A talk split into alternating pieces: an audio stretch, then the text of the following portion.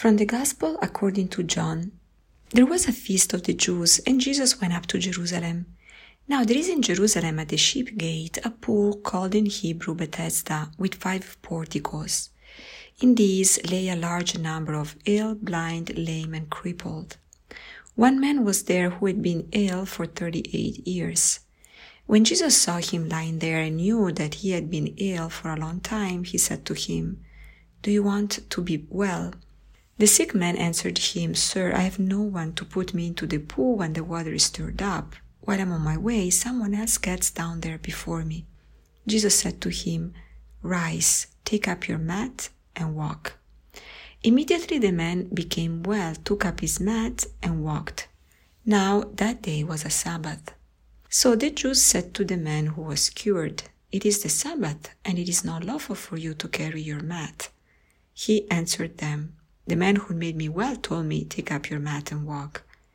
They asked him, Who is the man who told you to take it up and walk? The man who was, healed did not know who it was, for Jesus had slipped away since there was a crowd there.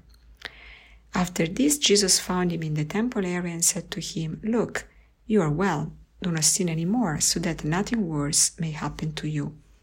The man went and told the Jews that Jesus was the one who had made him well. Therefore, the Jews began to persecute Jesus because he did this on a Sabbath. Good morning. This Gospel passage from John um, underlines two very important concepts, that truths that we would like to look together this morning. But first of all, God's initiative uh, in healing man.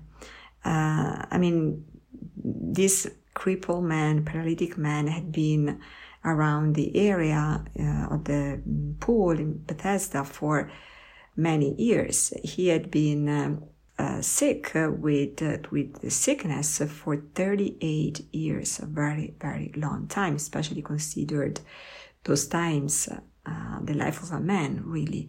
And he had been basically sick for all of his life and he never he was never able to enter the pool when there was the right time. There was always someone getting there before him. And now jesus comes. The day comes when jesus arrives and he cures him. Now this passage is very important because i think uh, you know we could consider this pool of bethesda there was a miraculous you know pool with miraculous water um, can represent all the graces uh, contained in the Old Testament, in the vision of God of the Old Testament. But in the Old Testament, in, to, in order, so there was this abundance, grace from the Lord that was, of course, always the truth. God is the all, the Almighty, the All Merciful, but somehow there was a kind of limitation, a kind. I mean, in order to re, to receive this um, this grace, uh, this saving power, somehow there was, there were rules, there were prescriptions, there was, there, there, there were limitations, so that not everybody was able to receive those graces. Now, it seems like that in the coming of Jesus, in this particular incident, Jesus is saying, now it's not like that anymore. I am the one taking the initiative. You don't have to be ready. You don't have to be capable of receiving my grace, I am here and I want to give it to you. There is a superabundance of God's mercy towards man.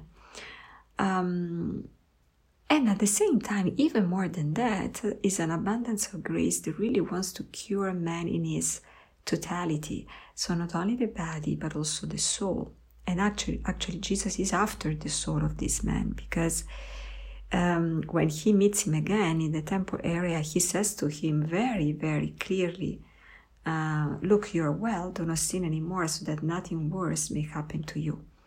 And Jesus says that when he knows that he, if the Jews knew that he had accomplished the miracle, performed the miracle, uh, he would be, they would persecute him. And rightly so, that was what the Jews started doing after this man uh, basically told them that it had been Jesus to cure him.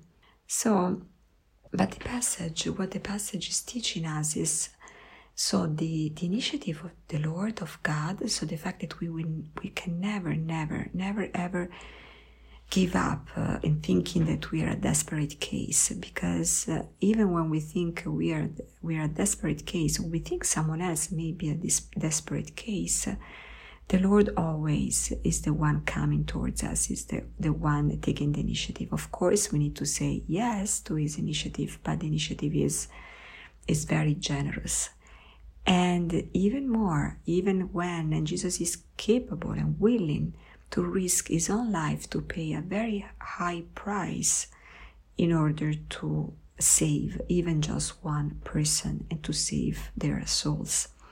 And so I think uh, this is something very important for us as well today. You know, again, maybe as a resolution, if we are going through a difficult time, or if we know people going through a difficult time, maybe because of this pandemic, or maybe because we know people that are ill, or maybe we ourselves are ill, we we need to continue to pray to the Lord to come towards us with this initiative, with this love and mercy, and to bring His healing, whatever is the healing that the Lord wants to grant to us.